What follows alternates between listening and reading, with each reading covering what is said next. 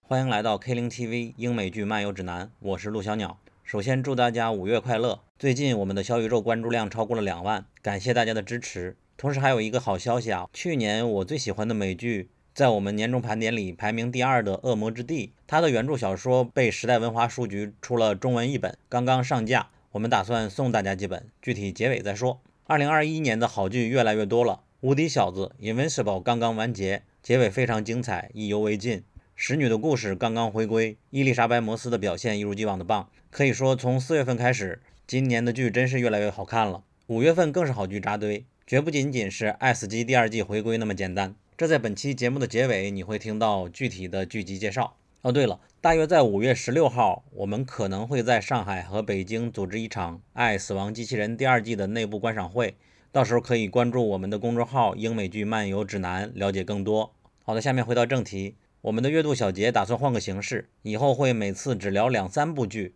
然后每期节目的时间控制在半小时到四十分钟左右。这样有一个好处是，首先剪辑起来比较轻便，我们的更新频率会高一些，你可以更快的听到最近有什么值得看一下或聊一下的剧。另外，这样出现的主播会多一些。要知道，我们组内的作者有很多，不只是我和伟杰和凯三个无聊的直男。好了，下面进入流程，先聊三部剧，再讲五月前瞻。本期节目选的三部剧分别是 HBO 的《东城梦魇》和《极主夫道：哥斯拉起点》两部动画。下面我把话筒交给凯、Sara 和重力拳零号土著。我是凯，我是 Sarah。对，我们今天要聊的第一部剧是 HBO 的《东城梦魇》。《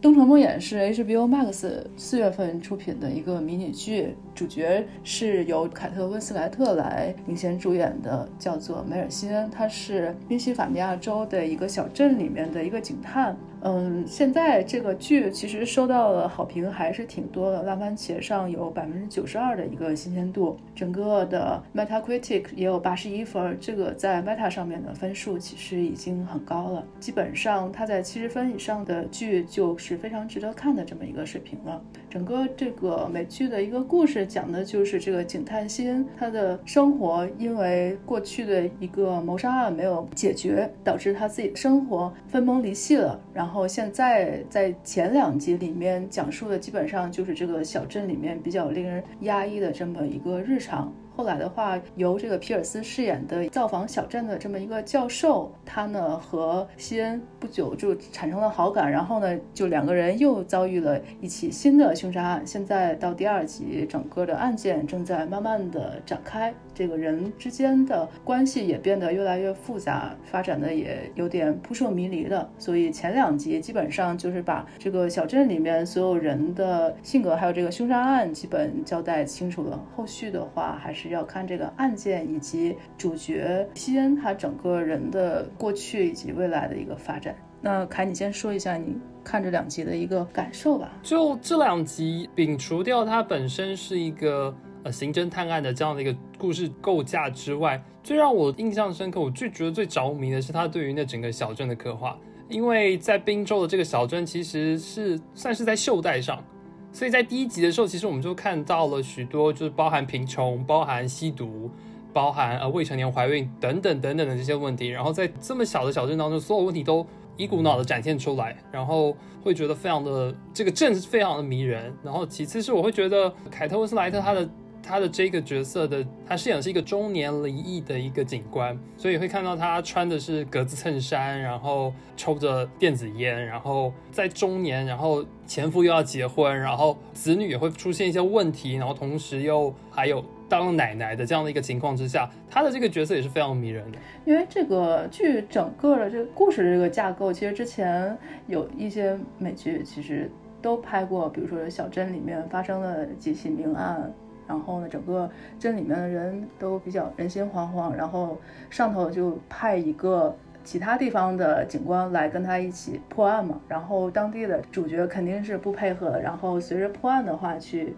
解开一些创伤嘛。但是我觉得他还是跟其他的这类型的剧不一样，而且值得推荐的一个理由呢，就是其实你看下来，尤其是第一集，其实是一个比较简单的一个故事，但是呢，编剧应该是。做了很多功课，就是让每个人的这个形象都比较的鲜活，而且表演这方面也是，除了凯瑟温斯莱特，就其他的人每个人都是比较没有这种表演痕迹的展现吧，所以也很加分。这个小小镇的情况，我觉得跟之前侦探第三季其实也跟这个类型有点相似吧，但是那个第三季的结尾稍微一般了一些。还有呢，就是。利器，但利器的整个风格跟它不太一样。后面我们也可以再来说一下，包括史蒂芬金有好多根据他的小说改编的美剧，其实整个小镇的架构也差不多。但是呢，这部里面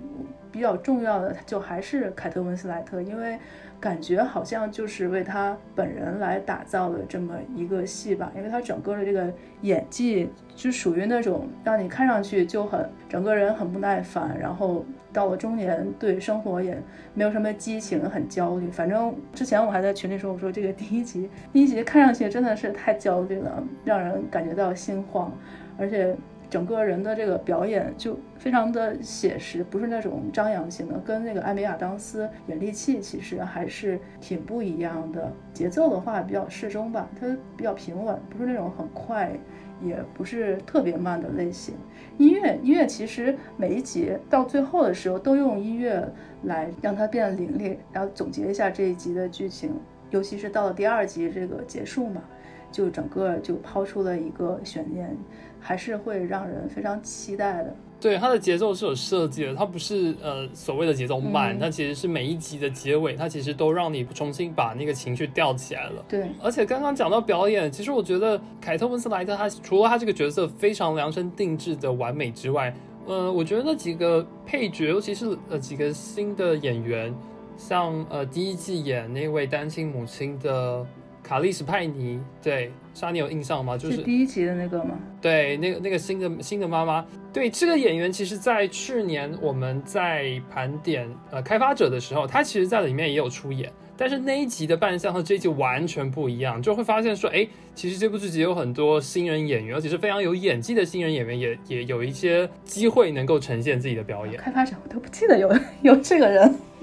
有他在开发者里面，他演那个假小子，有一个最后被逐出那个团队的一个天才的那个技术员。嗯，对，然后另外就是凯特·温斯莱特，她的她的女儿吧，演员是安格瑞安格瑞赖斯，就是她之前是演蜘蛛侠新的蜘蛛侠。嗯，对她这之前的扮相是非常甜美的中学生，但是她在这部剧集就变成了一个非常酷，在弹 rock 的这样的一个酷女孩的扮相。然后在演技上，我觉得她也会有更多的尝试。其实除了凯特温斯莱特那几个配角，其实表演起来也比较的平稳一些，不像其他的美剧可能会有一些这个矛盾或者是激情，有这个表演痕迹比较重的这种表现吧。对，然后而且还有一点是，我会觉得就是这一部，像你刚刚提到利器，当时看利器的时候，我会觉得它有点像是哦，它的故事还蛮勾人的，可是我会觉得那个小镇离我很远，那个小镇好像是一个。跟现实世界或是跟大城市的世界不那么相关的一个遥远的地方，可是这个小镇我会觉得它可能就在我隔壁，或者可能就因为因为后来我有看到那个主创的说明是，主创他本身就是在滨州长大的，这就是他生存的环境，而且这个小镇其实离纽约、离华盛顿也没有很远，嗯，它就是在。我们所常看美剧所理解的美国的都市圈的边缘而已，只是都被忽略了。嗯，对。而而且可以看到那个凯特温斯莱，他这一次他的口音其实都非常讲究，有去复原宾州的当地的口音。那当然不是他本身英国腔的口音，但是也不是我们主流听到的美国口音。嗯，利器其实它就是故事框架上有一些相似的地方，因为它也是关于主角这个创伤，他是怎么通过案件。在这个破案的过程中，把过去的一些事情解决掉，而且它也是发生在一个小镇里嘛。但是其实它整体的，首先是这个视听语言，其实跟这个东城的差异还是很大的。因为利器是一个潜台词很多的这么个电视剧，那很多故事要素啊，包括人物，其实它没有给你摆在台面上，都是他用这个音乐，包括后续的这个剪辑，让你去自己去想一下，他这段到底是要交代哪些人物，这个是最大的一个区别。还有一个呢，就是利器的这个结局，其实呢，可以说它是根本就没有解决那个事件。但是东城，我觉得他还是比较倾向于有一个确定的一个结局嘛。反正现在整个故事节奏都比较稳，人物塑造的比较立体吧，所以后续其实不是很好说。因为到第二集就那个结尾，我觉得还是惊到了，应该是可以追下去。肯定是现在看过的这个月的美剧最佳，应该是没有什么大问题。我甚至觉得是今年上半年看起来就是最合我口味的一部剧了。对啊，而且同样是 HBO 去年那个无所作为，沙看完你觉得怎么样？反正我们大家不是都其实在那个结尾是不是很让人满意的？嗯，去年 HBO 还有一个那个什么那个局外人，对，因为局外人我看了两集，当时写了文章之后没 写完了就烂了。那个其实跟这个也稍微有一点点像。对，其实这个题材是 HBO 非常熟练的一个题材，只是说他之前有很多成功的作品，可是最近的几部作品都不那么尽如人意，所以现在看来很满意，但是也很难说希望吧，希望他能够收的完美这样子。嗯，因为其实这也是时隔十年之后，凯特温斯莱特。就是再次出演电视剧，而且也是 HBO 的。他十年之前也是跟盖比尔斯一起在 HBO 演《幻世浮生》，整整十年之后，所以就是我觉得也是蛮。呃，他三十五岁到四十五岁的时候再次出演一个小屏幕的作品，也是蛮有里程碑意义的了。嗯，因为之前 HBO 就类似这种利器啊，包括侦探，其实就是那种风格吧，比较飘在天上的感觉，就是比较艺术化一些，可能电影感稍微强一点。但这部的话就比较的写实一些，可能跟这个导演有关系吧。就风格还是差距挺大的，其实。对，而且好玩的是，就是我这两天在豆瓣上看到，就是居然有人评论说，觉得这部剧太慢。就 maybe 可能真的大家太习惯看网飞的剧集，尤其是那种，嗯，不管是探案的或者是迷你剧，但是一个礼拜丢给你，然后节奏都非常的迅速。就是我会觉得，就是像这种比较老派的。可以说老派嘛，就是真的很难得了。而且 H B H B O 其实现在也越来越少拍这种剧了，常常去走一些青春向的新的方式。对，对对对对对。因为 HBO 之前就稍微好一点的，他可能就倾向于拍一些视听语言有特色的，像这种比较平实的，其实也比较少一些。对啊，真的哦，还可以聊一下，就是第二集的时候，其实出现了那个艾文·彼得斯，就是饰演另外一个空降的那个侦探。就是快银艾文彼得斯，对我会觉得他演到现在其实并没有太多的表达，有点就是像插花的感觉。对它还没有什么作用，我本来以为第二集它应该找到什么线索之类的。对，而且呃，maybe 可能因为集数有限吧，所以它其实第二集很快的就有一个新的爆点、新的转折，就会觉得哎，是不是案件它其实不会拖得太长？而且我觉得它其实就是在真的探案的这个部分，像刚刚莎莎讲的，你觉得？你觉得他可能会把案件解决，或者可能这个事情可能会至少有一个结局。可是我会觉得他其实篇幅上真的刑侦探案的部分可能就是一半，它另外一部分真的是蛮大的，在表达这个主角他本身各方面的问题，中年的问题、家庭的问题，然后情感上的问题，甚至小镇上的问题。我觉得很难说这个案子能不能破，或者说这个案子之前的悬案能不能破，真的就是蛮好奇的。嗯，因为可能就整个还是比较像侦探那个第三季嘛，因为他那个案子也根本就不重要，只是想要刻画这个小镇里面人的这个关系嘛。所以如果他没有解决也很正常，因为一共就七集嘛，现在已经播了两集了，才刚刚的进入这个新的案件。是的，所以只能期待一下，看看后面的一个发展是什么样子的。OK，那就这样吧。好，谢谢沙。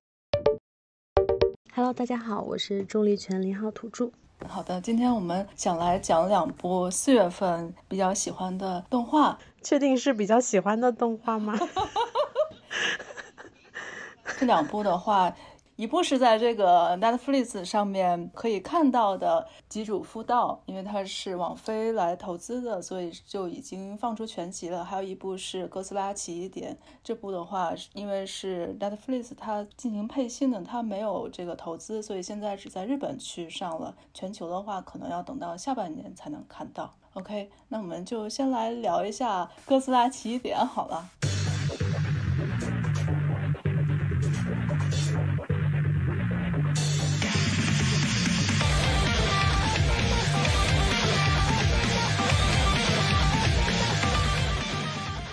这部哥斯拉它是整个的剧集是原创的，和之前的电影的系列其实是没有任何的关系的。导演是之前拍过《哆啦 A 梦》其中南极冰冰凉大冒险的高桥敦史，然后编剧是《使者帝国》的一个编剧，制作公司是骨头社跟橘子社。骨头社的代表作很多，然后橘子社最近的话比较火的就是这个《动物狂想曲》跟《宝石之国》。整个风格动画是以 CG 跟手绘结合的，然后还有在这个动画里面，其实有一些比较特殊的岗位，因为它有很多的怪兽嘛，所以他找了一个比较出名的动画师，就是山森英司，他之前是吉卜力那边来负责设计动物怪兽的。简单的介绍一下这个故事，《哥斯拉奇异点》的故事其实是发生在二零三零年的桃尾市。在这个地方有一个万事屋，里面有一个 AI 的研究者，叫做有川润。他有一天就接到了一个调查的工作，去了那个屋子里面，发现了一首特别神秘的民谣吧。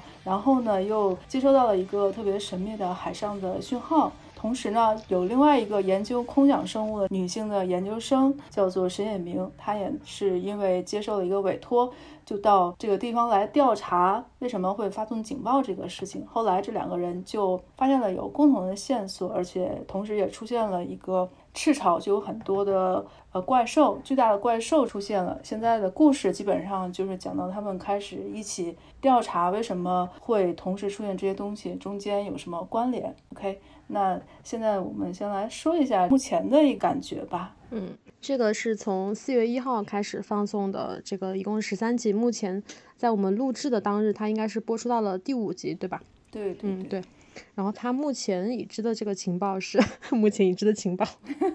巨人吗？嗯，对 对，就是。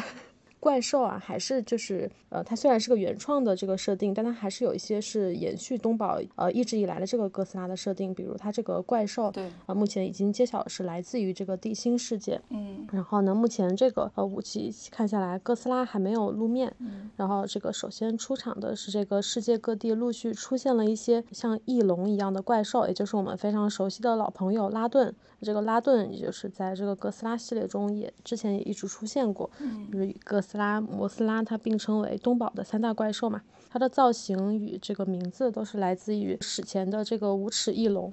对。然后之前是在呃一九六四年的这个三大怪兽。地球最大的决战当中，这个拉顿与哥斯拉、摩斯拉他们就一起曾经打过这个基斯拉，呃，基多拉，对。然后在九三年的这个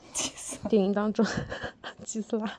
就是这个哥斯拉就大战这个机械哥斯拉嘛。然后当时拉顿就是先与哥斯拉大战，然后之后呢又与哥斯拉就一起大战了这个机械哥斯拉。啊，这个桥段大家应该也非常熟了，就跟这个金刚大战哥斯拉是这个如出一辙的，嗯。对对对，没有什么理由就得打一架。对对对对对，就是要打。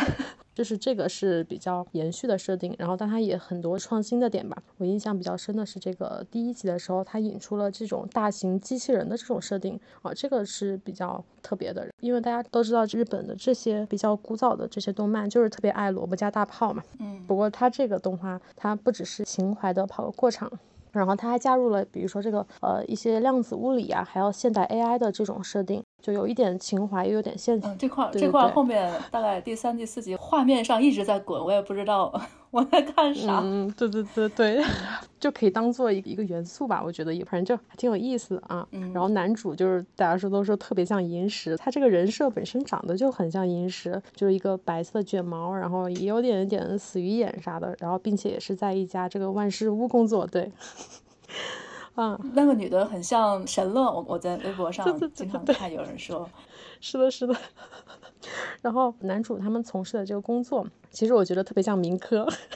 就是嗯，对对对，哪里出现了这个灵异事件吧，他们就带着这种检测能量的这种设备啊，去到这个事发地，看看有什么东西在作祟这种。嗯然后这这个故事的一开始就也特别有悬念色彩吧。对他们在工作的过程中就是遇到了这个怪兽，然后开始了这种一系列的调查。嗯然后基本的推进呢，就是有一个悬疑的主线，然后有一些搞笑的日常，嗯所以看起来还是特别轻松，对，然后也也不会无聊吧，因为有一个非常明显的主线，对，嗯，因为这个动画是骨头社跟吉德社一起制作，本来是以为会比较时髦，就像《异度侵入》那种嘛，但是其实它画风其实是比较复古的，嗯包括它人物作画都是比较贴近九十年代那种作画。对然后骨头社就不用说，骨头社主要我觉得它是主要做这个场景还有角色嘛，然后里面的这个三 D 和 CG 也比较出彩嘛。因为橘子社做这个 Beastars 还有宝石之国也是比较嗯有这个能力的。里面有很多怪兽，因为我怪兽片看的比较少，所以就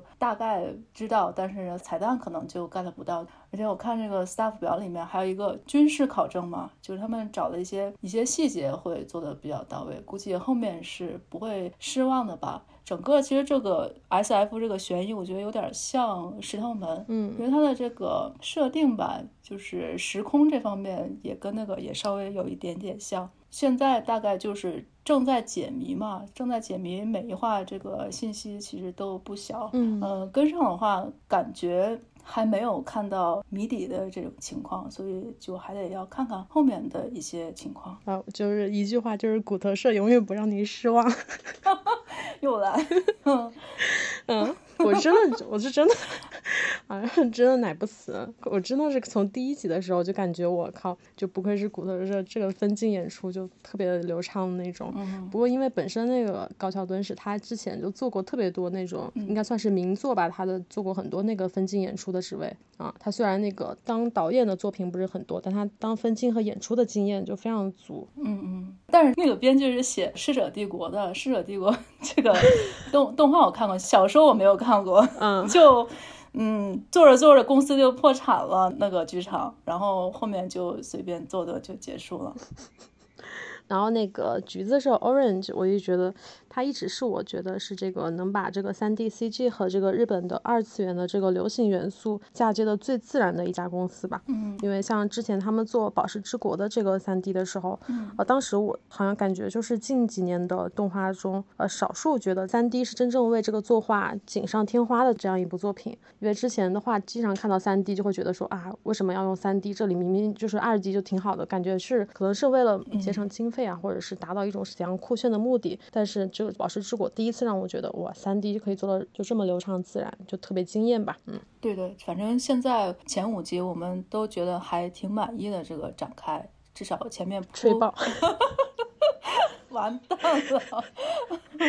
至少前面铺的都还比较到位，也没有什么不满意的地方。只不过我觉得可能就就主角的这个声优吧，感觉没有配角那么出彩，因为都是新人嘛，我我也不是很认识这些声优，感觉还是得再努把力。嗯，烂尾的话可以过来骂我们，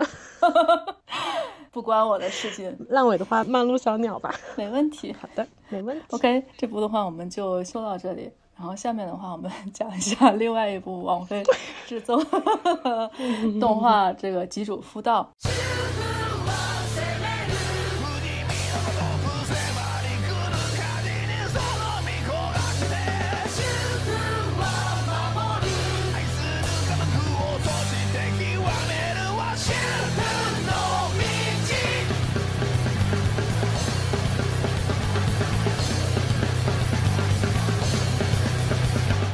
主妇道是一个网络漫画的漫改，这个漫画是在新潮社一八年开始连载的，讲的是一个特别凶狠的黑道，绰号叫不死身的阿龙，他的一个日常生活的这么个喜剧吧。去年十月份推出了一个日剧，日剧是由这个玉木宏主演的。这次网飞是四月份来做了一个动画版，这个动画是 JC Staff 来进行制作，网飞这边来投资的。你先说说吧，要不然。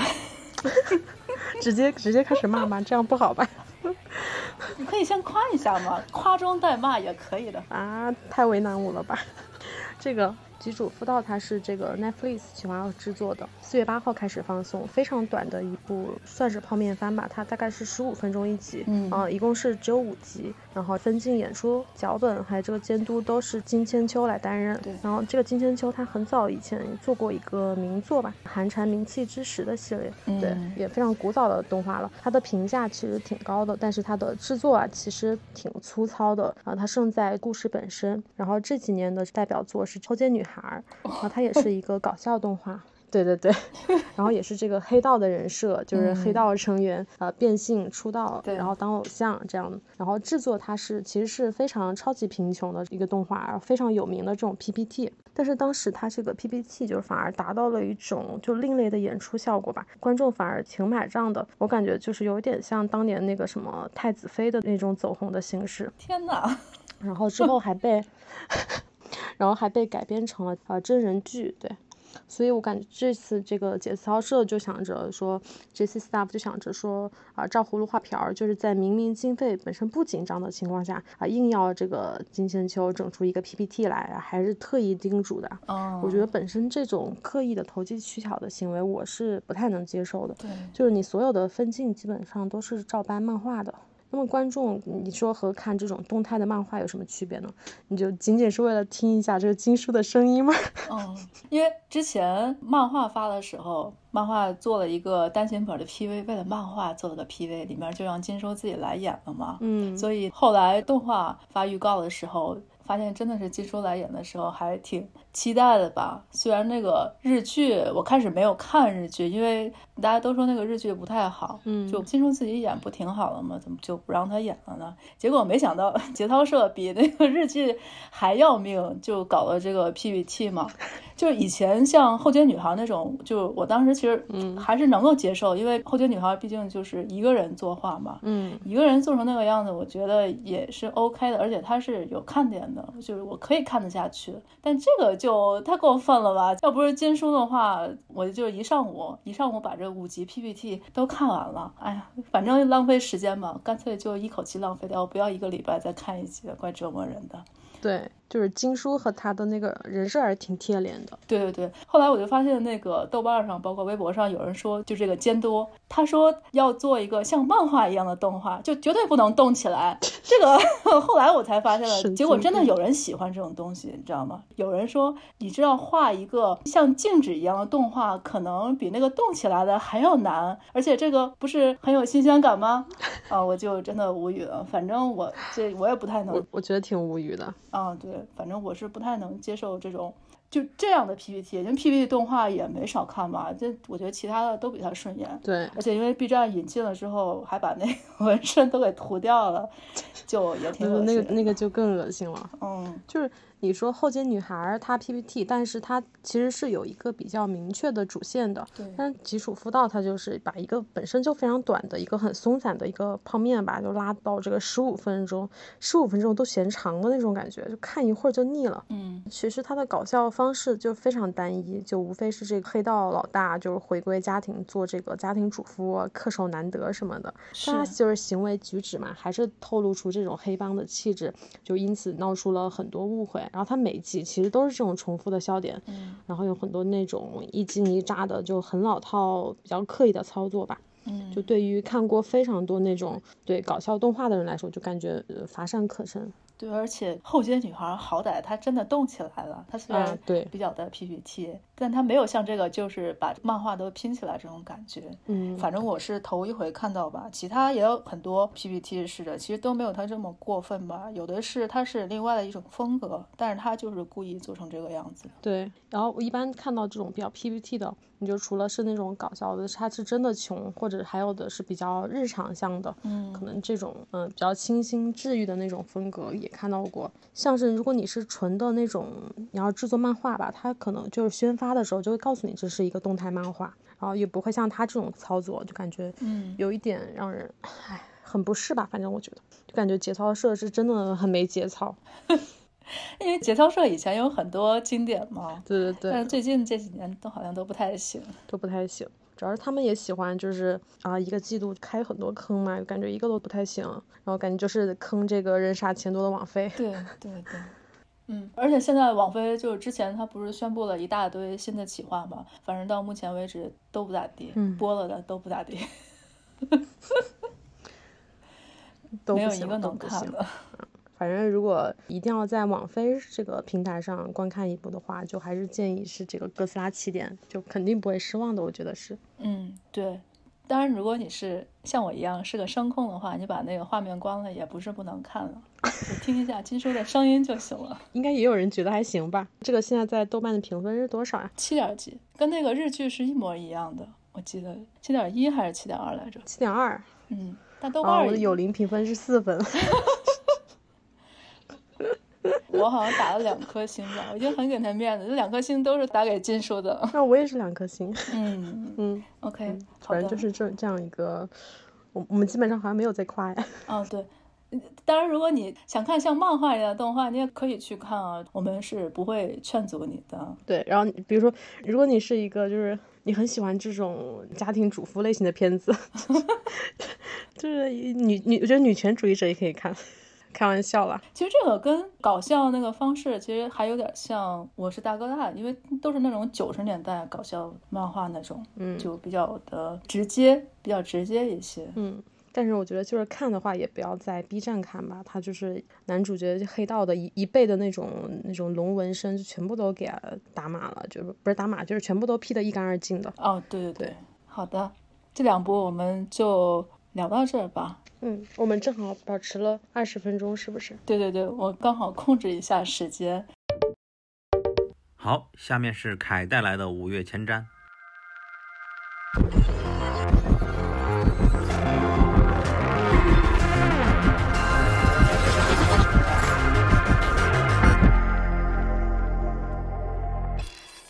五月的小屏幕可以说是开年至今最值得期待的一个月，有许多的好剧回归，也有相当值得期待的新剧出现。我们挑了其中的七部向大家重点介绍。首先是五月四号的《星球大战：残次品》，这一部是在 Disney Plus 播出了一部星战相关的科幻动画。它本身是广受星战粉好评，在二零零八年开播，去年完结的《星球大战：复制人之战》的衍生剧集。新的故事将描绘在关键性的六十六号命令发生之后，复制人部队中外号残次品的九十九号小队作为雇佣兵游历银河系的故事。这部是曼达洛人的大获成功之后，迪士尼的星战宇宙开发序列的又一部作品。温明娜将继续扮演精英杀手芬尼克尚德。新的故事第一季将会有十四集，五月四号将播出长达七十分钟的首集，之后固定每周五更新一集。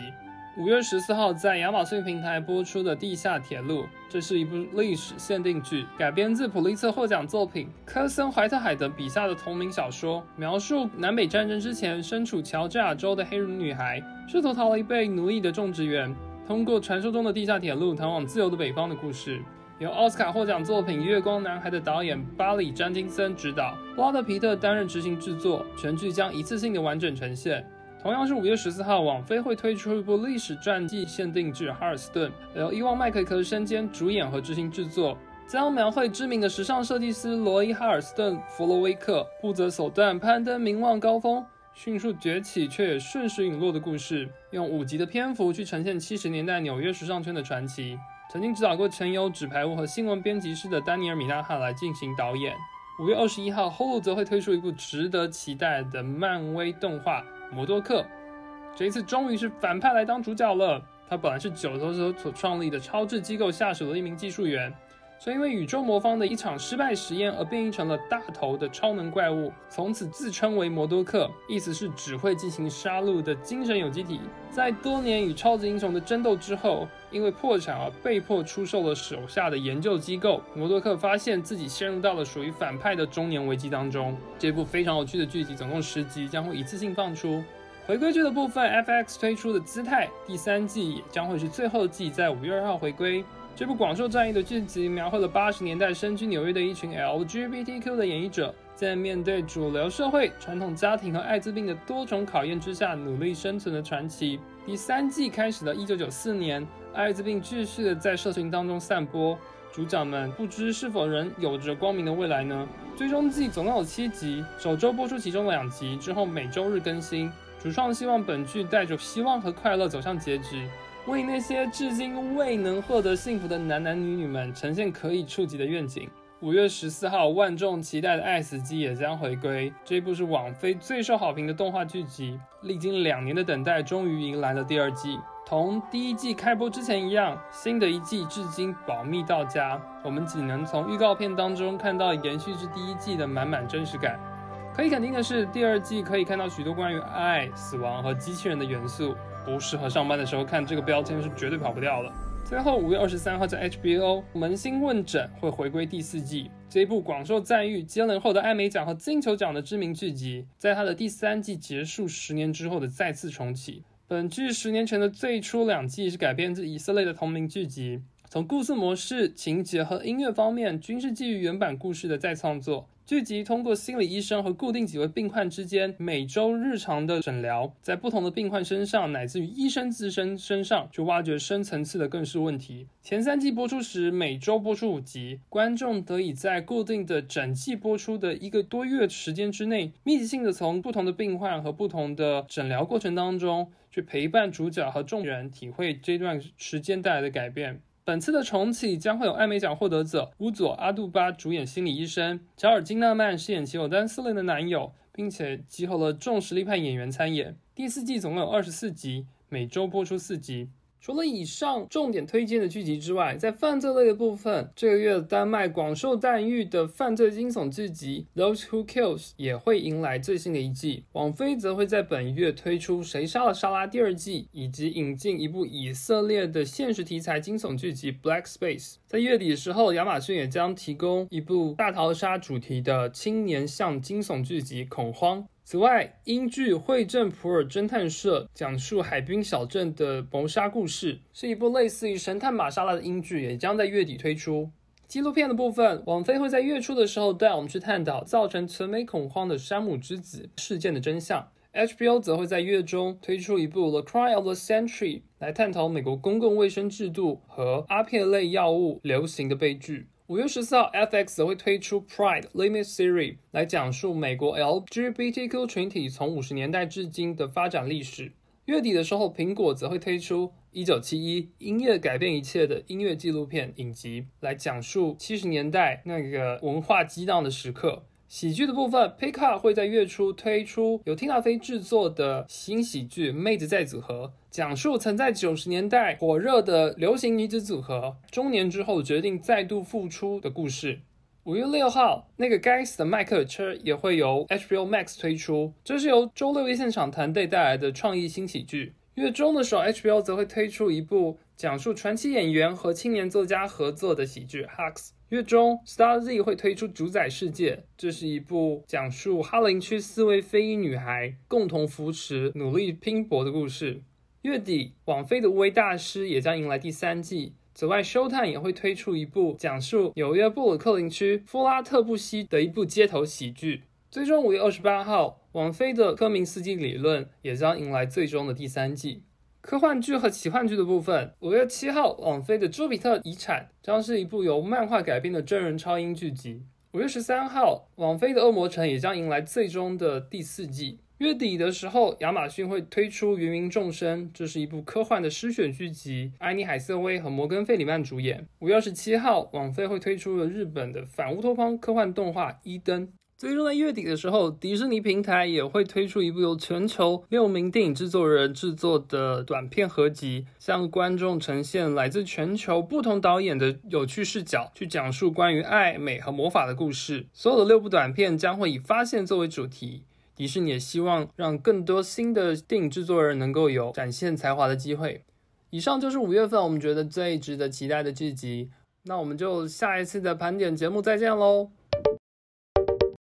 送书时间到，在小宇宙 APP 里边评论本期节目，我们将选出三位幸运听众，各赠送一本《恶魔之地》的原著小说中文版。评论内容三选一：一，你可以简单说一说五月份的距离你最期待哪一部；二，你可以介绍一部2021年你最喜欢的剧；三，你可以围绕《恶魔之地》来展开讲讲。OK，期待大家的参与。